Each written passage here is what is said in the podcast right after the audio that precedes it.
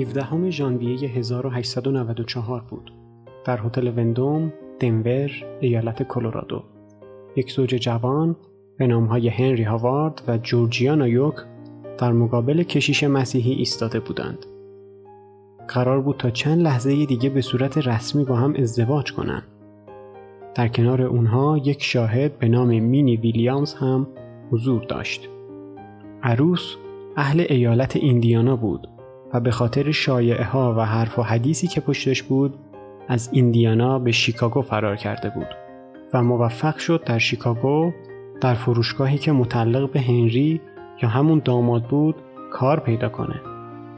جورجیانا قد بلند و لاغر بود. چشمان آبی، موی بلند و 25 سال سن داشت و دیوانوار عاشق هنری شده بود. همه چیز خوب به نظر می رسید. همه چیز بی نقص به نظر می رسید. اما مشکلی وجود داشت. هنری در حالی که منتظر شروع مراسم ازدواج بود یه همسر دیگه داشت. در واقع دو تا همسر دیگه داشت. شاهد مراسم ازدواج یعنی مینی هم معشوقه هنری بود. حتی اسم هنری هم گلابی بود. اسم واقعیش رو سالها پیش کنار گذاشته بود. زندگی اجتماعی ما بر پایه اعتماد بنا شده. این اعتماده که باعث میشه ارتباط برقرار کنیم. گاردمون رو پایین بیاریم و وارد رابطه بشیم. وارد رابطه شدن به صورت ناخودآگاه به همون حس امنیت میده. اما وقتی اعتماد از بین میره خیلی سریع ناامیدی، استرس و ترس بخشی از زندگیمون میشن.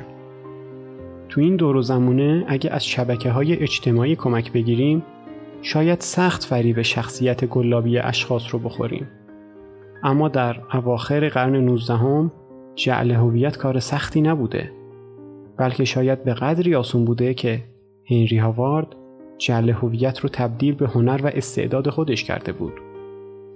اما بودن تعداد آدمهای انگشت شماری که می‌دونستن زیر لبخند زیبای داماد جوان چقدر رازهای عمیق و تاریک پنهان شده بود.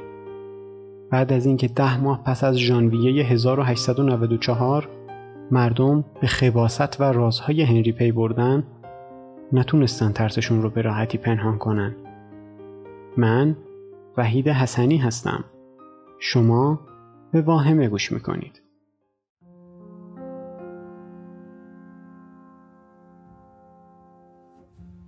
قبل از شروع باید بگم این قسمت از پادکست واهمه برای کسایی که روحیه حساسی دارن مناسب نیست.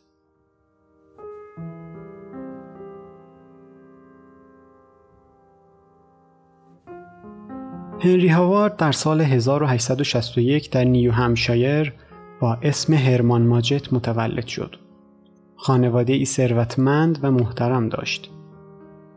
از همون کودکی هنری بچه مشکلداری بود و دائما به دردسر میافتاد.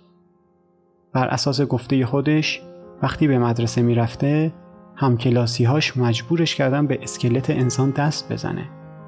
بعد از این تجربه هنری از پزشک شهر می ترسید. اما شیطنت همکلاسی های هنری عاقبت خوبی نداشت.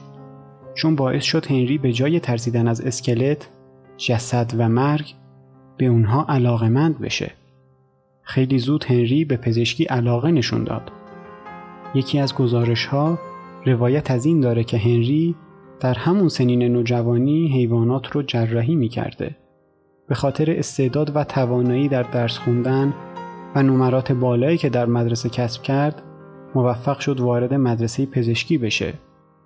هنری با نام اچ اچ هولمز در سال 1879 وارد دانشگاه میشیگان شد که فاصله زیادی از محل زندگیش داشت. به لطف منابعی که در دانشگاه در اختیار هنری قرار گرفت، تونست در هنر خودش خلاقیت ایجاد کنه. هنری یا بهتره بگم دکتر هنری هاوارد هولمز روش آسونی برای به دست آوردن پول پیدا کرد. روشی که جنایت های آینده هنری رو پایگذاری کرد.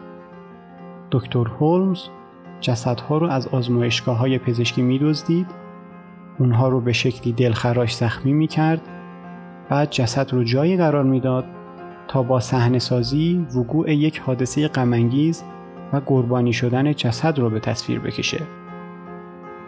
چند روز بعد از کشف جسد سراغ بیمه می‌رفت تا با عنوان نسبت فامیلی با جسد حق بیمه عمر را از شرکت بیمه بگیره. در آخرین باری که در میشیگان موفق به پیاده کردن این شکل از کلاهبرداری شد از بیمه 12500 دلار دریافت کرد.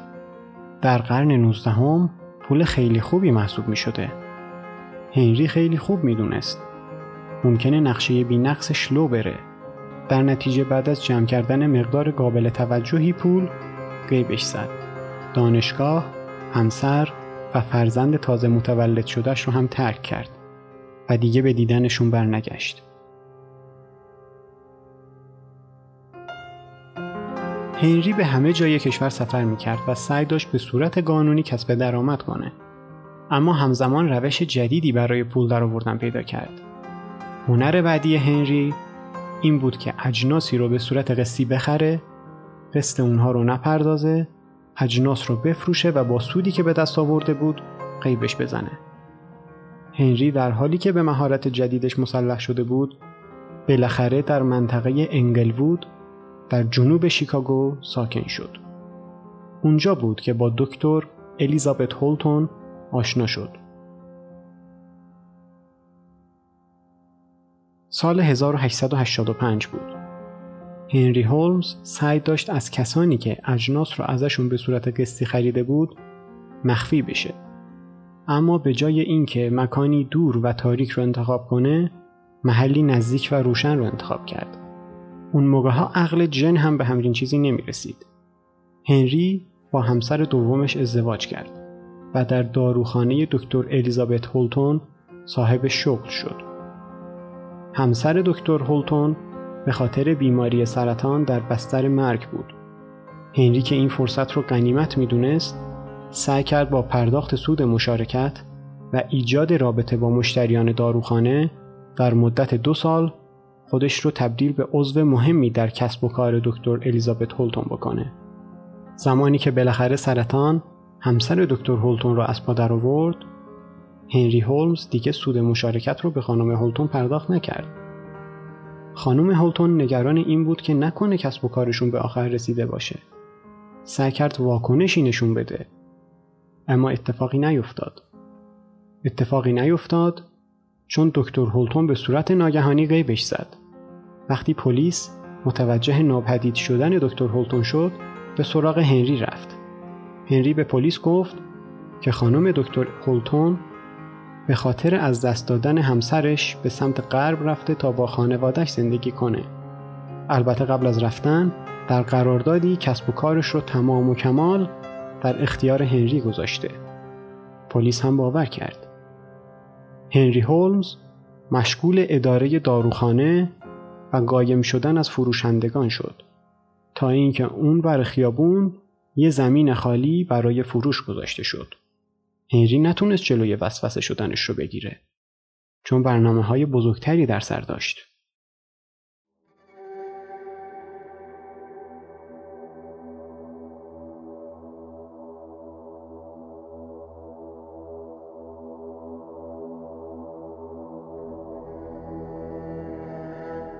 در سال 1893 قرار بود نمایشگاه جهانی کلمبوس در شیکاگو برگزار بشه.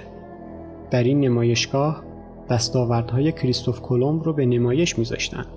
هنری تصمیم گرفت در زمینی که خریداری کرده بود یک هتل با اتاقهای زیاد بسازه تا بتونه از مسافران زیادی که به شیکاگو می اومدن پذیرایی کنه. هنری اسم پروژهش رو گذاشت قلعه.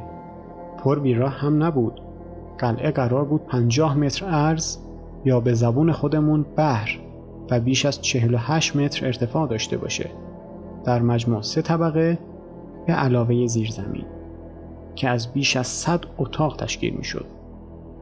از اونجایی که هولمز علاقه‌ای به اشتراک گذاری نقشه با کسی نداشت خودش رو به عنوان مسئول و ناظر پروژش منصوب کرد.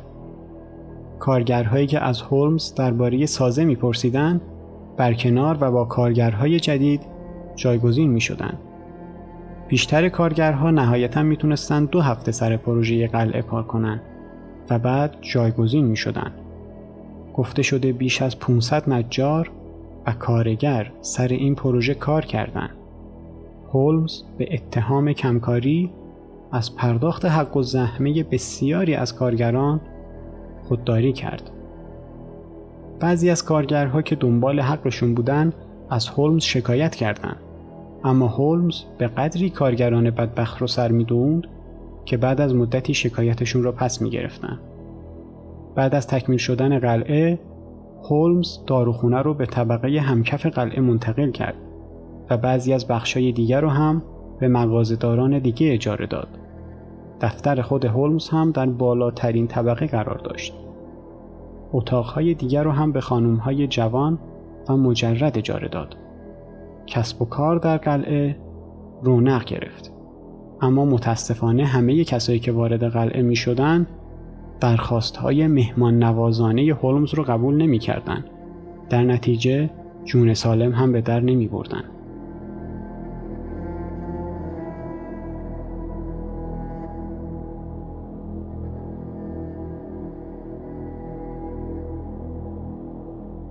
زمانی که خانم پنسی از نیو اورلینز به شیکاگو اومد یه اتاق در قلعه اجاره کرد.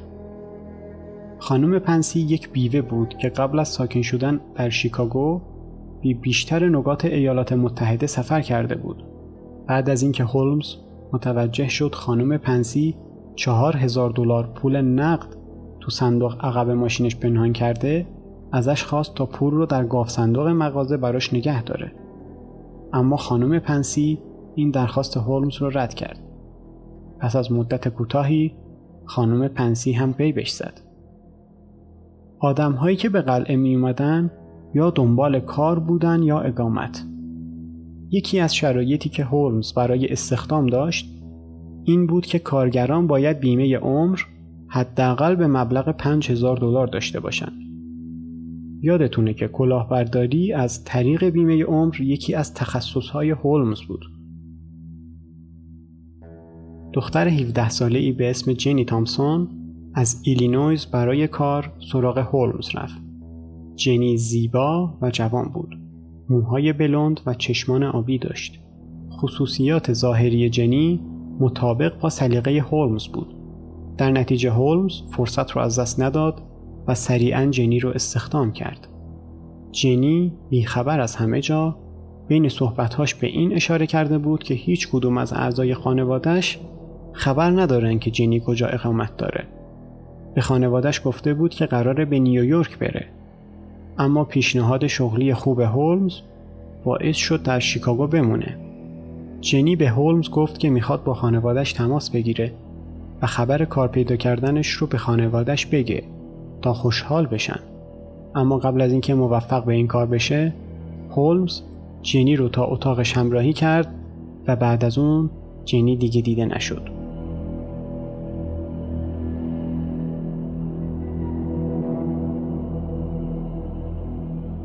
در سال 1890 آقای نت کانر به همراه همسرش جولیا و دخترش پرل برای کار به قلعه رفت.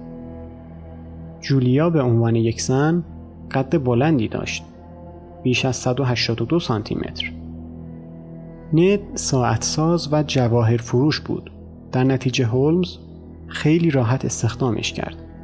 اما این همسر قد بلند ند یعنی جولیا بود که توجه هولمز رو جلب کرده بود. هولمز بعد از مدت کوتاهی حسابدار خودش رو اخراج کرد و حسابداری رو به جولیا سپرد. خیلی طول نکشید تا مشخص شد رفتار هولمز با جولیا صمیمیتر از میزان طبیعیه. اما درآمد ثابت و سقف بالای سر چشمهای همسر جولیا رو از فرط خوشحالی بسته بودند. وقتی جولیا حامله شد بالاخره بوی گند قضیه به مشام ند رسید ند اما در کمال ناباوری درخواست طلاق داد همسر و دخترش رو به هولمز سپرد و رفت حق بیمه عمر برای جولیا و دخترش سریعا هولمز رو در کمال نامردی وسوسه کرد اما این دفعه مشکلی وجود داشت جولیا با کسب و کار غیرقانونی هولمز بیشتر از حد لازم آشنا بود و این یه تهدید حساب می شد. هولمز راهی پیدا کرد. از جولیا خواست تا بچهش رو سخت کنه و با هولمز ازدواج کنه. جولیا ابتدا قبول نمی کرد. اما در نهایت در 24 دسامبر 1891 تسلیم درخواست هولمز شد. هولمز پرل رو به تخت خواب و جولیا رو به زیر زمین جایی که به اتاق عمل هولمز تبدیل شده بود همراهی کرد. جولیا و پرل دیگه هیچ وقت دیده نشدن. در زمستان همون سال هولمز از شخصی به اسم چارلز چپل خواست تا به دفترش بیاد. آقای چپل گاهی کارهای مختلفی رو برای قلعه انجام می‌داد اما این بار هولمز به تخصص غیرعادی چپل نیاز داشت. چپل استعداد و مهارت خوبی در کار کردن با اسکلت ها داشت. چپل به دفتر هولمز رفت. هولمز چپل رو به اتاقی در طبقه دوم قلعه هدایت کرد. در اون اتاق جسد زنی بر روی یک میز دراز کشیده بود. بر اساس اعترافات چپل به پلیس، پوست جسد مثل گوشت گربونی کنده شده بود. چپل که می‌دونست هولمز یه پزشکه تصور کرد جسد رو برای کالبوت شکافی آوردن. واسه همین شک و تردیدهایی که تو ذهنش بودن رو خاموش کرد. هولمز به چپل 36 دلار پرداخت کرد تا چپل گوشت را از استخون جسد جدا کنه و برای ساخت یه اسکلت تمام قد آمادش کنه. اسکلت تکمیل شده به دکتر پولینگ استاد دانشگاه پزشکی هانمن فروخته شد.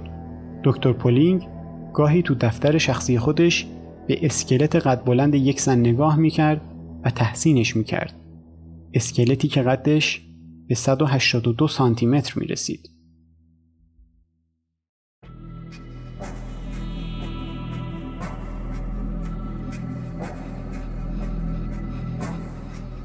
هولمز اما در نهایت اشتباه بزرگی کرد. به شکل مزهکی این عشق هولمز به کلاهبرداری از طریق بیمه عمر بود که به درد سرش انداخت. بعد از اینکه هولمز دستیار اول خودش بنجامین پیتزل رو کشت و با صحنه سازی سعی کرد از طریق بیمه پول به دست بیاره مسئولان بیمه به کلاهبرداری بودن این حادثه شک کردند و سراغ هولمز رفتند هولمز که سعی در فرار داشت بالاخره در 17 نوامبر 1894 در بوستون دستگیر شد. درست ده ماه بعد از ازدواجش در هتل وندوم. قبل از تشکیل دادگاه به شکل مرموز و عجیبی قلعه طعمه آتیش شد. اما خوشبختانه قبل از آتیش سوزی پلیس و مقامات غذایی قلعه رو گشته بودند. بعد از جستجو در قلعه اسم جدیدی براش انتخاب کردن خانه قتل پلیس کشف کرد که قلعه مثل همه مسافرخونه ها یا هتل های دیگه اتاق پذیرش و اتاق انتظار و تعداد زیادی اتاق مهمان داشت. اما علاوه بر اتاقهای متعدد و معمولی قلعه از بخشهای مرموز دیگه هم تشکیل شده بود. راهروهای مخفی، دریچه ها، حفره ها و آزمایشگاه های مخفی به علاوه 35 اتاق مهمان طبقه دوم مثل یک هزار تو ساخته شده بود پشت بعضی از درها فقط یه دیوار آجوری قرار داشت و بعضی از درها فقط از یک طرف باز می شدن. بعضی از درها هم کاملا مخفی شده بودند. دریچه هایی وجود داشتند که به راه پله ها یا راهروهای مخفی می رسیدن. در همه اتاقها هم زنگ هشدار وجود داشت تا اگه یکی از زندانیان به دنبال فرار بودن هولمز سریعا خبر بشه. بعضی از اتاقها هیچ پنجره ای نداشتند و می‌شد هوای اونها رو تخلیه کرد. بعضی دیگه به لوله هایی مجهز شده بودند که ازشون گاز نشت می‌کرد. از صندوق هم براتون بگم. اتاقی وجود داشت که یک نفر توش به صورت ایستاده جا می‌شد. دیوارهای داخلی صندوق با فلز پوشیده شده بود و صندوق هم مثل بعضی از اتاقها به لوله های گاز مجهز شده بود. کف این صندوق رد پای کفش زنونه دیده می‌شد. بعد از رها شدن گاز و خفه شدن شخص درون صندوق جسد از دریچه‌ای که در کف قرار داشت به صورت مستقیم از صندوق به آزمایشگاه منتقل می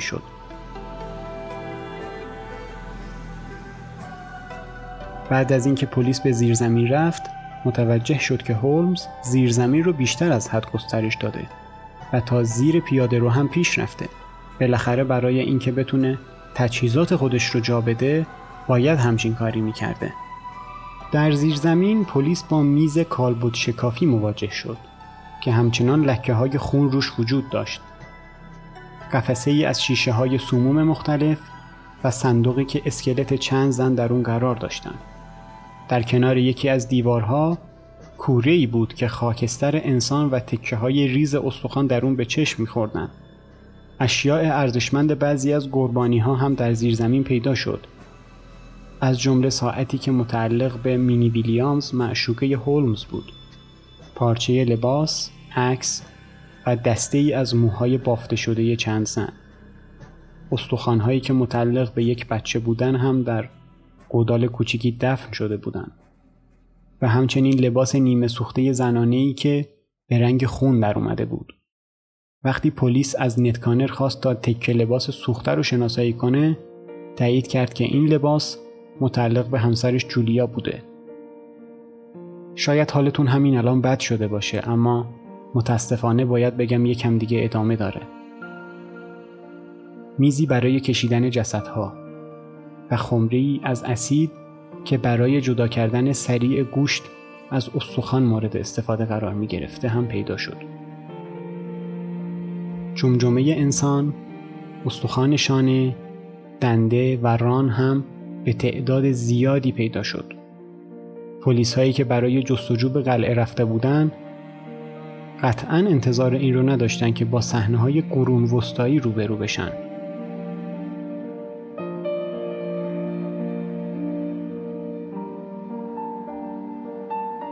ما با حس امنیت در محلی که زندگی می کنیم قدم می‌زنیم.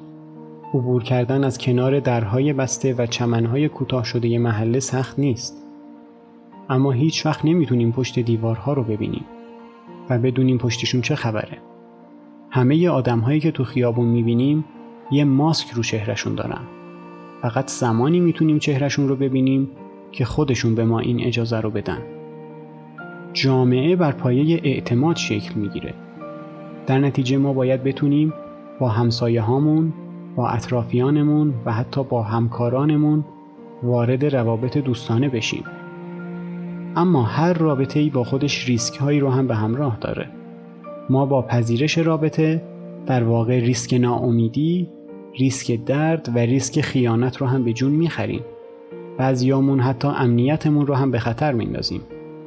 نقشکش های قرن 15 در اروپا مناطقی رو که تجسس نکرده بودن روی نقشه با جمله شاید هیولایی اینجا باشد علامت گذاری می‌کردن. همیشه ممکنه خطر در جاهایی که ما تجسسش نکردیم وجود داشته باشه. از گاره کشف نشده گرفته تا انسانی که از حقیقتش با خبر نیستیم. زیر هر پوسته ای، پشت هر ماسکی ممکنه یک هیولا خفته باشه.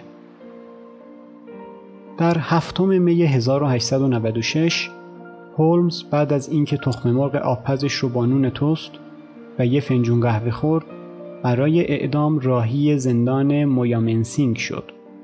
روی سرش یک کیسه سیاه کشیده بودن. جمعیت بیرون از دیوارهای زندان در حال فریاد زدن و فوش دادن به هولمز بودند. در حالی که تناب رو دور گردنش انداخته بودن روی دریچه ای ایستاده بود. دریچه باز شد و هولمز سکوت کرد. اما به جای اینکه تناب دار سریع بکشتش تونست گردنش رو بشکنه و هولمز رو زنده نگه داره. جمعیت تقریبا 15 دقیقه در حال تماشای بدن نیمه جان هولمز بودن در حالی که آویزون داشت دست و پاش رو تکون می‌داد. در نهایت قلب سیاهش ایستاد و مرد. هولمز را در قبری بدون نام و نشان در قبرستان هولی کراس در جنوب فیلادلفیا دفن کردند. بنا به درخواست خودش جسدش رو کالبد شکافی نکردن و درون تابوتش رو با سیمان پر کردن. هولمز انگار می ترسید از اینکه یکی بخواد جسدش رو از خاک بیرون بکشه و از اسکلتش در راه علم استفاده کنه. حق داشت بترسه هیچ کس نمی‌دونه هولمز چند نفر رو به قتل رسونده به تعداد زیادی اعتراف کرد. بعضی از کارشناسانی که پرونده افراد گمشده در نمایشگاه جهانی کولومبوس رو بررسی کردند، عدد دیویست نفر قربانی رو برای هولمز تخمین زدن. خیلی موارد دیگه هست که از هولمز نمی‌دونیم.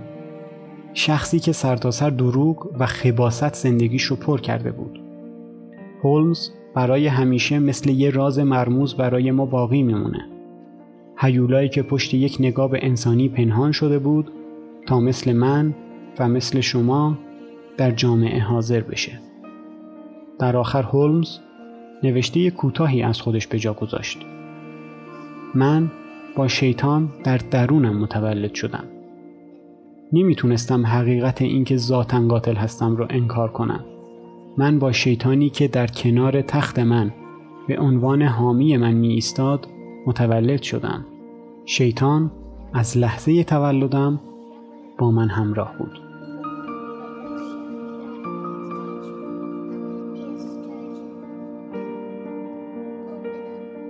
ممنون که شنونده این قسمت از پادکست واهمه بودید.